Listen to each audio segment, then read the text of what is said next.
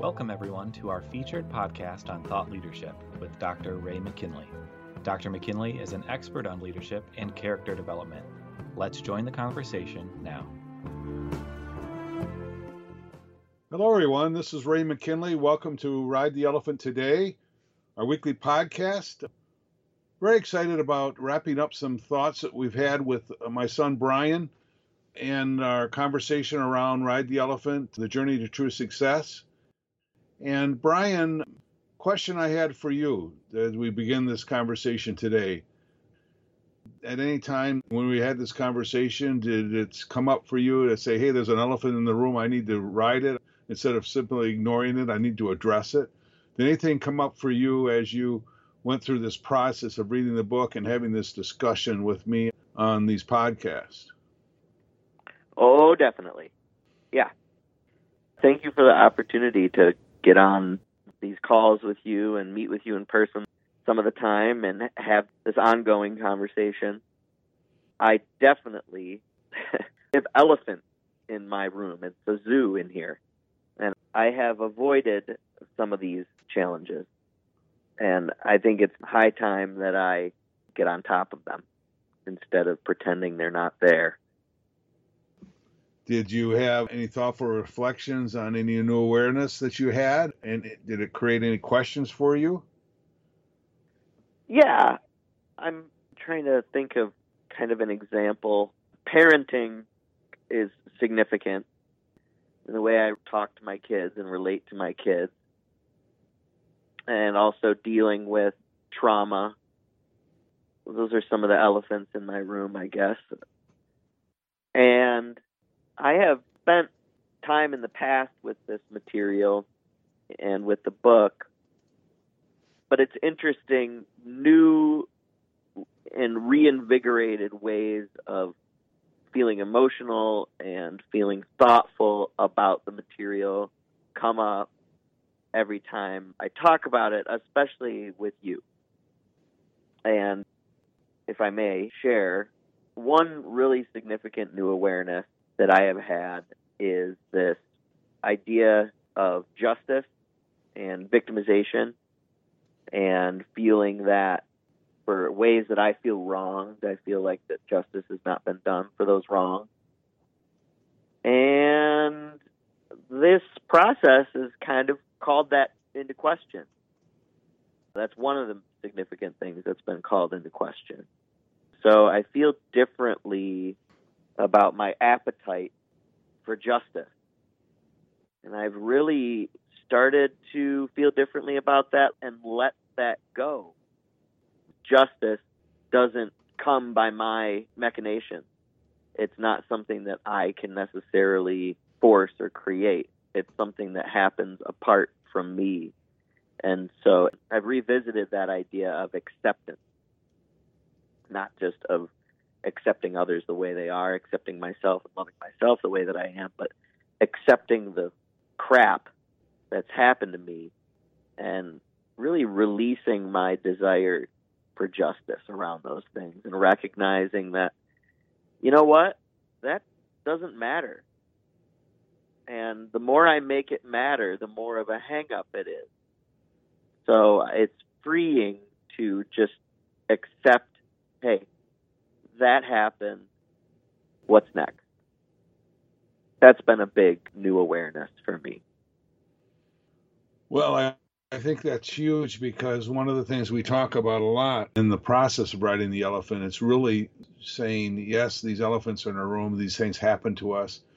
What happened to us was unfair, and a lot of people we could blame. There's a lot of people we can get angry and bitter about.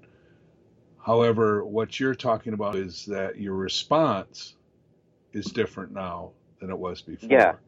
Because we have the ability to respond to things in a different way. And it's one of those things that we have to go to our core belief and make some shifts in our core belief in order for our response to change. Because it's the belief, values, and principles that are built into our life that determine how we respond in every situation. So when those situations occurred for you, then very negative impact on your life physically and emotionally, certainly you took on some beliefs and you modified your values of what was important for you and some of the predefined principles you live by. Those were all tainted by this situation that occurred to you that you saw as being unfair. And there's been no justice to the perpetrators of that you saw as a violation of you and your physical well-being. So for the sake of the readers understanding that, because they're probably wondering, what is it that you felt happened to you that justice hasn't been done? Quickly tell us that, and then we can get back into what has happened that's caused this transformation in you. Well, I'm not going to get into it. I can't. Okay. Right now, I will say that it's just, I've had a lot of pain when I thought I was innocent. But the innocent suffer. Jesus was no stranger to suffering while innocent. Yes. So what did it take for you, Brian, to have this transformational shift, this new awareness that you have?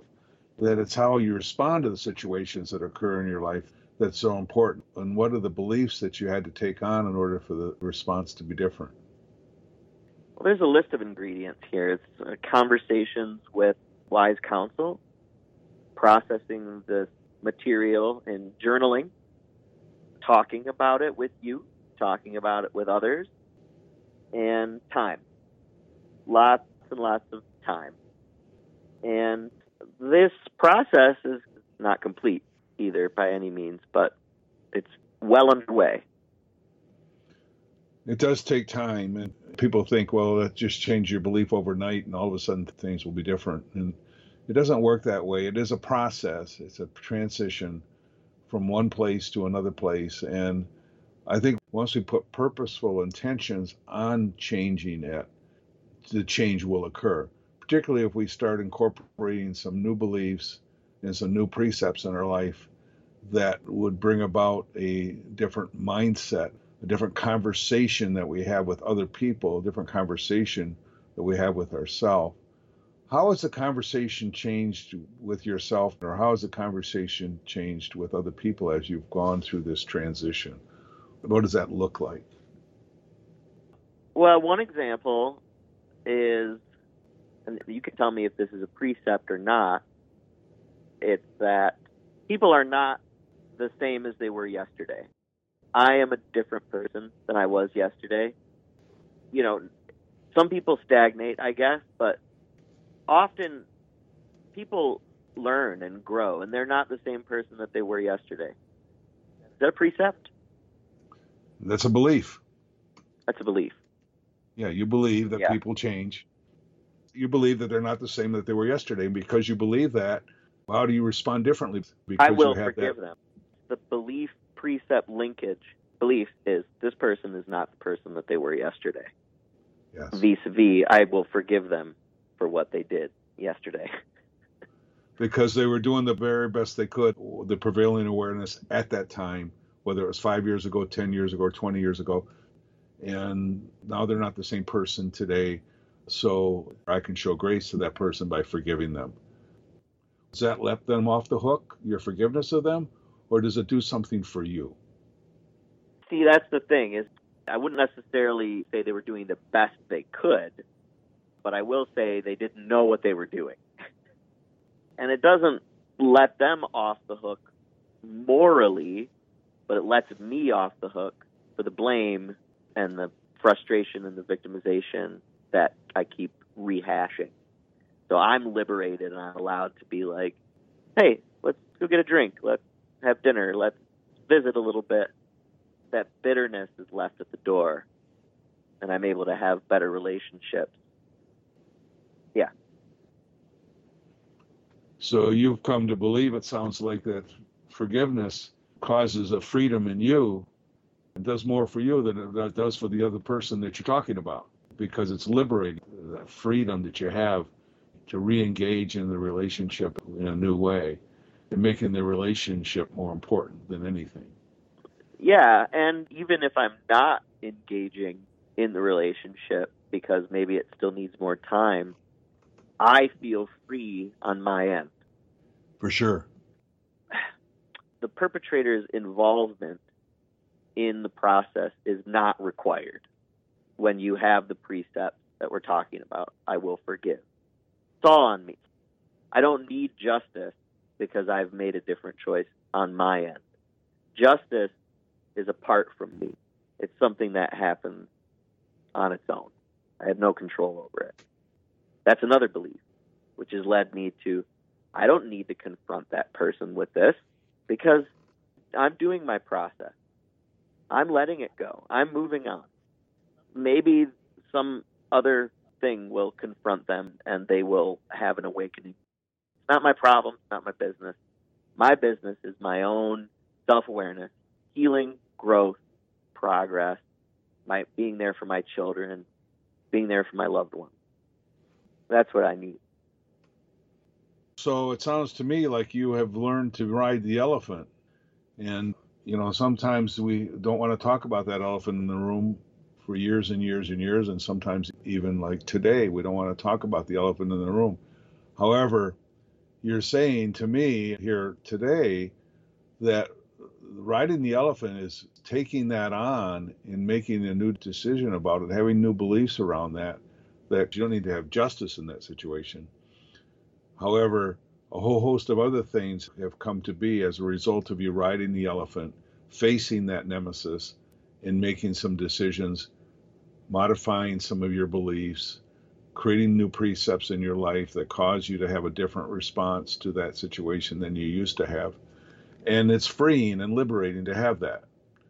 What a gift that is, to be able to ride the elephant and face that challenge and see it differently. Is there any benefit in your life? Have you found that having the experiences that you went through in that, and now the transitioning of your response to those situations, has it made you a stronger person? Has it made you a more thoughtful person? Has it made you a better father? Has it made you a better partner? Has it made you a better person as a result of riding the elephant? Are you starting to experience what true success might taste like, that special fulfillment that comes with conquering that challenge and responding to it differently? Yeah, definitely. And much like you also chose to ride the elephant, and you get slow benefits over time. Sometimes it's really scary, and you still have foibles.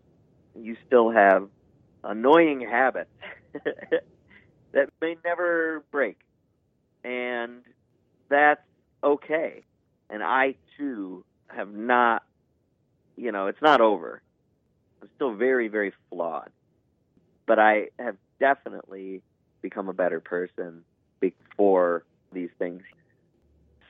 Oh, it's hard to talk about this without using like spiritual language, but I am a container of thought and experience, and within me, there is a treasure that other people can receive by knowing my story and knowing how I dealt with that over time.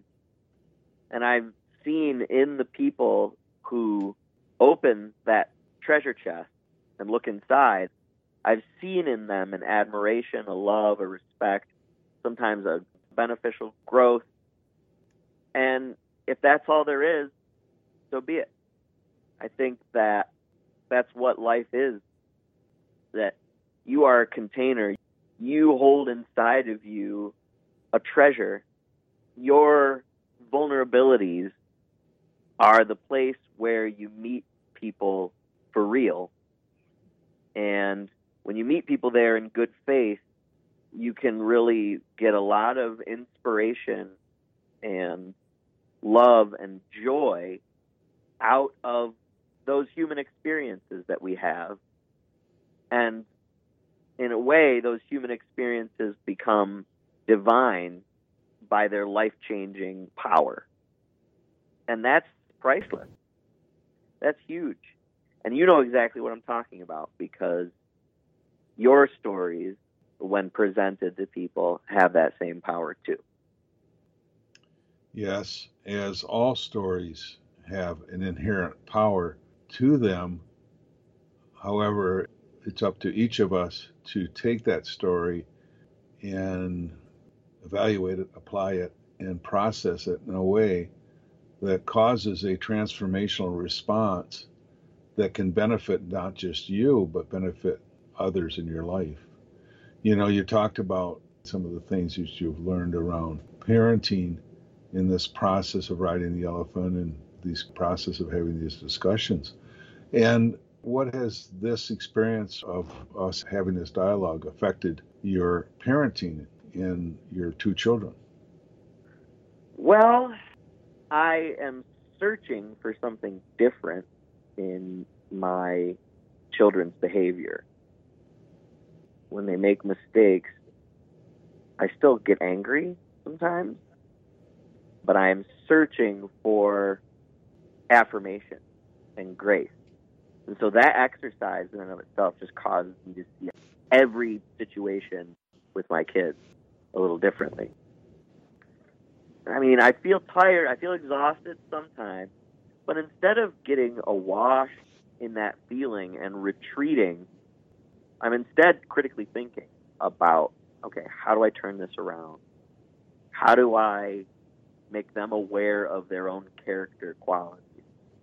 So instead of just saying, go take a time out, and then taking a break from one another's presence, I have this extra layer of critical thinking and thought and processing, like Bloom's taxonomy.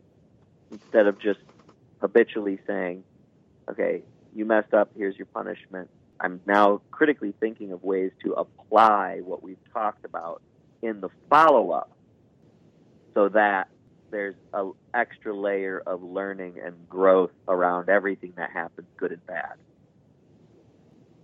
That's powerful, Brian, because in every situation our kids present us with, there's an opportunity to learn. If life is a series of problems, or is life a series of opportunities?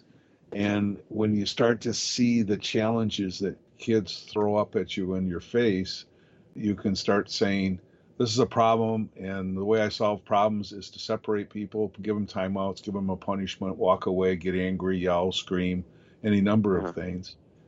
And now you're saying, well, okay, what's my opportunity here? And of course, when you ask yourself that question, what's my opportunity? You have to critically think, because what you've always done habitually was just to yell or scream and get angry or give them a timeout or punish them in some way.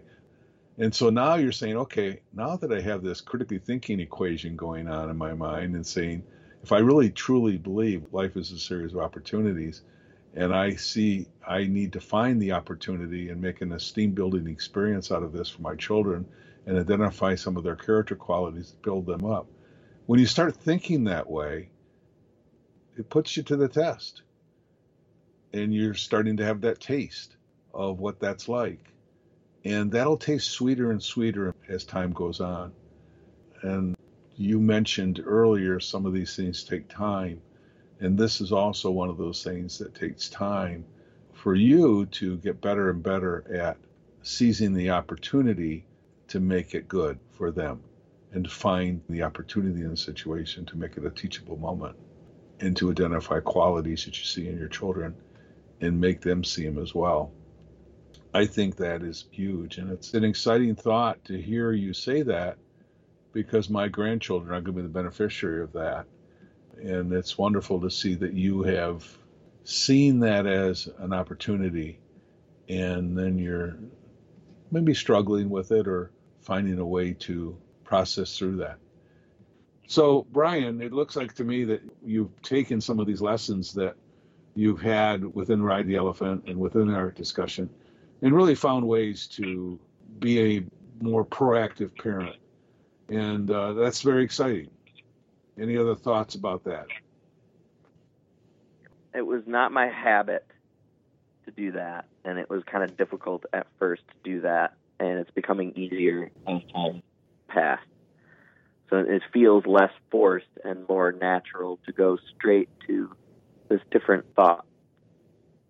I think that's a great way of saying it. It seems forced at first. Sometimes when you take on a new preset, you take on a different concept.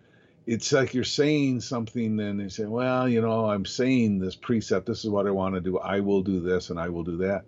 But you know, in your heart, it's kind of not there yet because you have these powerful negations in your mind.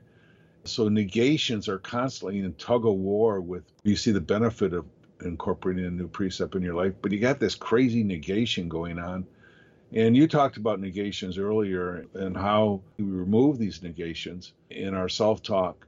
It's difficult, not just with parenting, but in our relationships with other people. Yeah, it's great that you brought up negation because I have a good example of this. My children have called me out in the past and said, "You're not even listening to me." And my negation was always, "Yeah, but you're complaining and you have no idea. You're just a child. You don't know what it's like to be your parent. You don't understand where I'm coming from. You haven't thought about this. You have no experience with this. What you're going to say is so benign and insignificant and unimportant in the grand scheme of things that I don't even want to hear it." Those are the kind of negations that I have had towards my children in the past. So now, when I see that they're trying to tell me something, the precept is, I want to hear what he has to say. And I have jettisoned those negations of, you're just a kid, you don't know what you're talking about, you're probably just going to ask me for more time playing your video game, and I don't even want to hear it. And now I say, I want to hear what you have to say. And I've started saying it out loud to them. I say, listen, I want to hear what you have to say. However, we have to agree that you're going to say it calmly, without whining, without crying, without being upset at me. So take a couple of deep breaths through your nose, and then once you're calm, I will hear what you have to say. And that has made a huge difference in the way that we communicate. Wow. Well, that's a powerful negation being eradicated by a different belief, a new awareness, and having a different belief about how you can respond and getting a different outcome. That's awesome. Right. One thing about negations is negations are that self-talk, that internal dialogue that we have that oftentimes rattles around in our mind. And even though we might not say it, we're thinking that about this person or thinking that about our kids. And these negations keep causing us to have these negative emotions and negative feelings and negative demeanor. And they keep us stuck. And it's oftentimes difficult when you say this new precept, you know, I'm going to do this different now. I'm going to do this different with my kids. I'm going to stop and listen to them and really have a conversation. But first of all, I have to get it to be civil and get everyone to ratchet down, take a deep breath, and then say, okay, I'm willing to have this conversation now. Well, the whole time you're saying that, what's firing off in your mind is the negation still. And it takes a while for those negations to be mitigated and to have them eventually go away. You know, negations are very interesting. You just don't say, stop having that negation, or you know, just, I'm not going to do that anymore. Well, the problem with it is you can say that consciously, but subconsciously the negation's still rattling around in your mind. And until you change that core belief deep down inside, the negation's not going to go away. So if you were to say, what is the core belief that I had to take on in order for that negation to start melting away, would that core belief sound something like, I love my son just the way he is. I'm going to totally unconditionally accept him for who he is. Another one might be, he's a loving child of God, and I'm going to love him as God loves him. It might be saying something like, obviously my son is a really good thinker because he says things that are kind of negative, but he says them, and they actually have a logical process in his thinking. It's a negative thought, but it is a process. So how can I take the skill of him as a critically thinking processor? Because I know your two kids. I spent a lot of time with them. And they're both very, very strong critical thinkers. And I think initially, unfortunately, they can really push your buttons and test your mettle because they're such good thinkers. They're such good critical thinkers. However, how do you then say, okay, taking their strength as a critical thinker, how can I take that and get them to think about this differently so that these negations that are going on in their mind, that they melt away as well as the negations melt away in my mind? Does that make sense to you? Or is that too much of a obtuse thought for people to comprehend? Weigh in on that, Brian, or maybe you can say it another way that might resonate with the listener. Yeah, so critical thinking, it seems as a child when their prefrontal cortex begins to develop, it uses its power to explain, defend, and justify and reason why it should get more time with the game or why homework should be done later or why it's somehow acceptable for me to be behaving rambunctiously. And so instead of critically thinking of creative alternatives, it is critically thinking of justifications and explanations for why, hey, this behavior is okay and you should just tolerate it, Dad. It's kind of funny. And then so you have to then further mold that prefrontal cortex into critical thinking, healthy alternative to misbehavior. And that's tricky because the brain immediately wants to go to using its critical thinking power to explain and defend and justify. But the exercise of just managing the conversation with breathing and simple ground rules like, okay, one person talks at a time. We're not going to talk over each other. And when I say something to you, I want you to pause and think about what I said to you instead of immediately just throwing back at me whatever comes right to the front of your mind. That is a very difficult exercise. And I often find that my negations, which are still rattling around in my brain, are true. In other words, my presumption about what they're going to say and how it's probably going to be geared toward some selfish acquisition on their part, I'm usually right about that. It's a safe assumption that they're asking me about something that is insignificant, unimportant, and it's salient to them and their own selfish wants. But instead of getting angry about that, I have alternatively flipped that negation and said, that's innocent. That is being young. And so instead of getting frustrated about that and thinking thoughts like, kid, you have no idea what the real world is like. You have no idea how unfair it is. And you don't know what I've been through, and you're lucky that your childhood is much better than mine. Instead of being angry about that, I celebrate that. Your childhood is much more beautiful, healthy, and innocent than my own. So let me sit here and just bask in your foolish innocence with a smile on my face because you're just a kid. And I love that this is so significant for you because that is an indication of how innocent you are. And so I just smile and listen and validate where they're coming from and trying to help them come up with a solution by asking questions.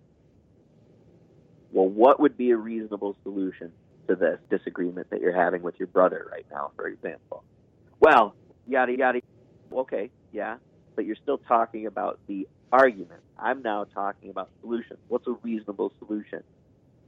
And then all of a sudden they start coming at me with, well, if he does it for 20 minutes, then I can do it for 20 minutes. And it's like, okay, now we're critically thinking about how to work this out. And it's not me just being the authoritative parent. It's now my authority meeting them halfway. And we're now having a discussion, and they get to try out, well, what about this? What if we did this? And I can say, that doesn't seem reasonable. What's another idea that you have about how to work this out? It's fun. It's actually become fun instead of What used to feel like a pain in the butt and a waste of time and a frustrating thing is now kind of fun, because I'm watching their innocent brain process a very unfair, uninnocent, polluted universe, which we all have to do. So we're riding the elephant together all the time. Yeah. And you are teaching those young boys how to ride the elephant at a very young age. They will be the beneficiaries of being great elephant jockeys as they grow into their life. You know, Brian, Ride the Elephant has a lot of concepts and a lot of really challenges the reader. We've challenged the listener on these podcasts with some thoughts that maybe were hard to hear. Maybe many of them rejected them. What do you say about the apathetic or the resistant adult to reflecting on their victim mindset, or reflecting on all the negations that are rattling around their mind and then justifying those negations and say, I have every right to feel that way. No one knows what I've been through. If you only were put in my shoes, you have no idea. How would you say that Ride the Elephant and some of these concepts we're talking about could help that resistant person that has just gotten so frustrated, and you see their frustration in their thought, words, and deeds? And what would you say as a coach, as you're coaching your kids, as you coach now this apathetic adult, what might you say to them to move forward and begin their process of transformation? I would say take your time and be patient with yourself. And I have to be patient with them. I can think of a few people who are troubled or angsty or apathetic, and that's not up to me to change that. And I remain that way sometimes too. There's some things in the book that kind of make me uncomfortable or like strike a nerve with me. I not really am ready to fully agree with some of the concepts. So if I'm having a conversation and the person is disagreeing and negating at every turn, it's like, hey, you know, just because you've developed that concept, there's other ones that you're still not fully sure about. So we're all at a different benchmark in the whole process. And I still have more questions. Every concept or question that comes up kind of a lot of times just leads to more questions. And some of those are frustrating in the way that they're unanswered. And I don't like the answer.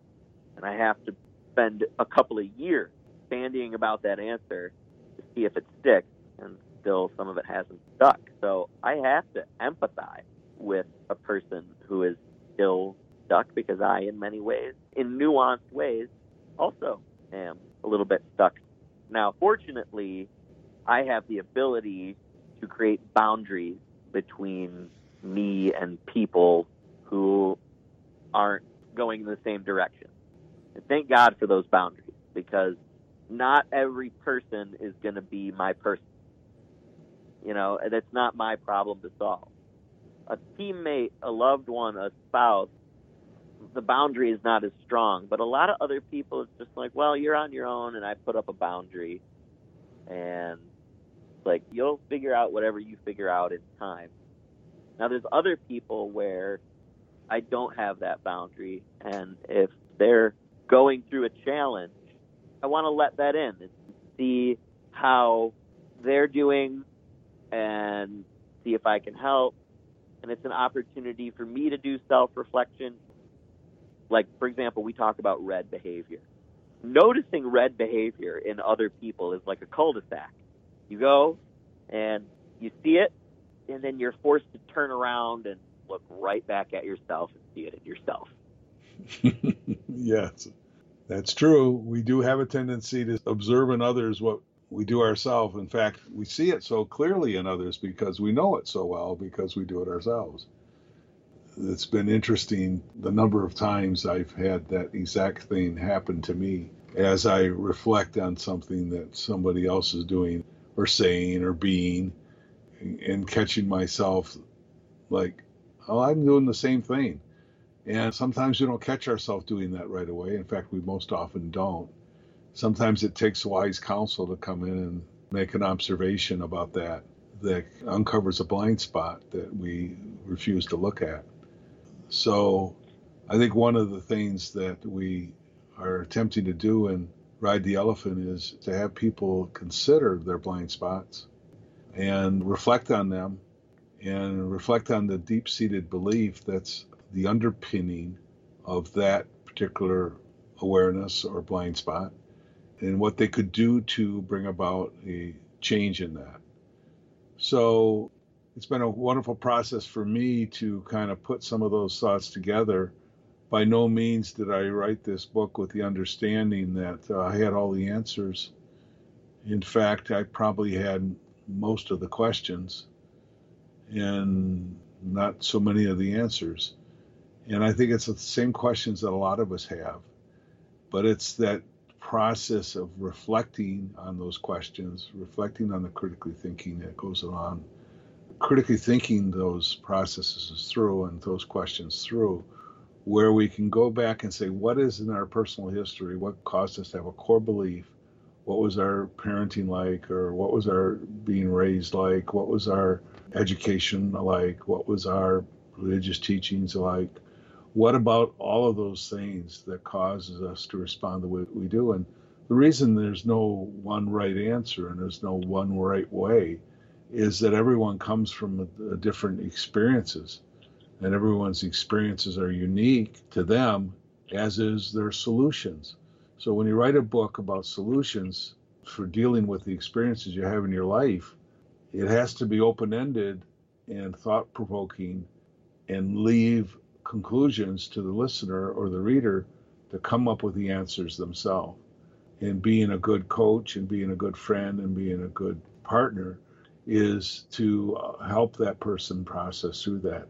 And most importantly, give them the time they need to make those shifts and transitions. So as we come to a close in this conversation today, Brian, do you have any final thoughts? Yeah.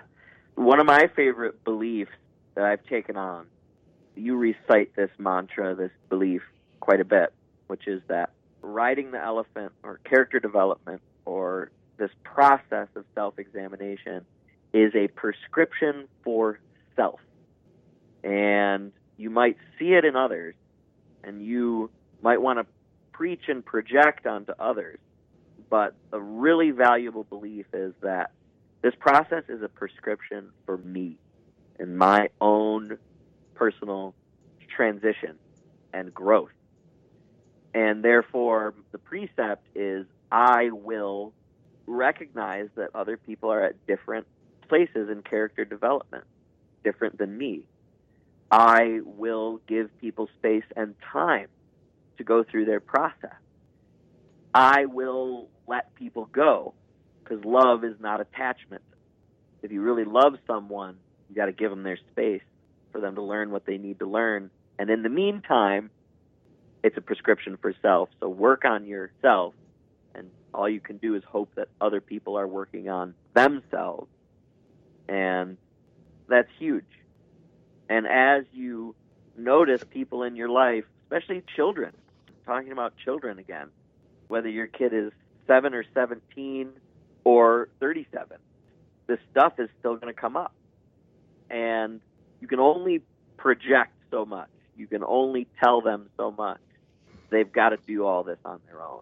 As difficult as it is, and it's hard to be patient with that. That's just the way it is. And you taught me that.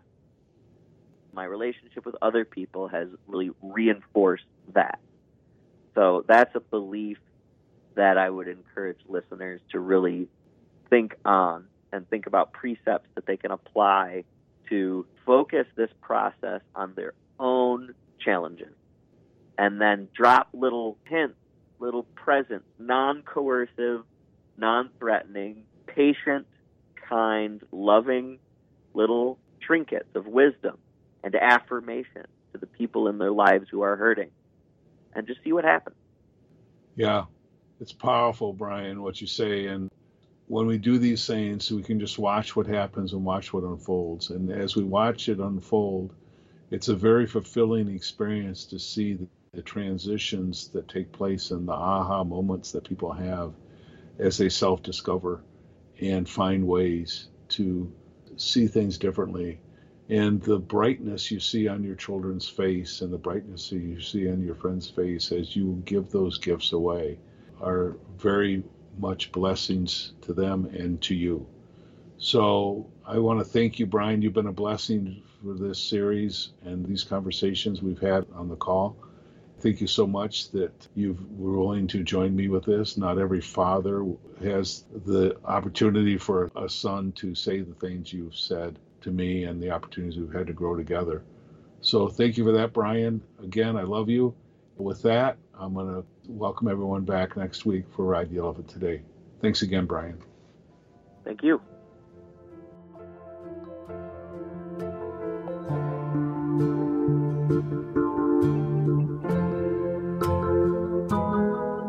Dr. Ray McKinley is a speaker, author, and coach. In his new book, Ride the Elephant, The Journey to True Success, Dr. McKinley addresses the crisis in personal leadership and what you can do about it. Thank you for joining us today. Your feedback is important to us, and we'd like to hear from you. Email your comments and questions to ray@raymckinley.com. Join us next week for another informative podcast with Dr. Ray McKinley. Have a great week.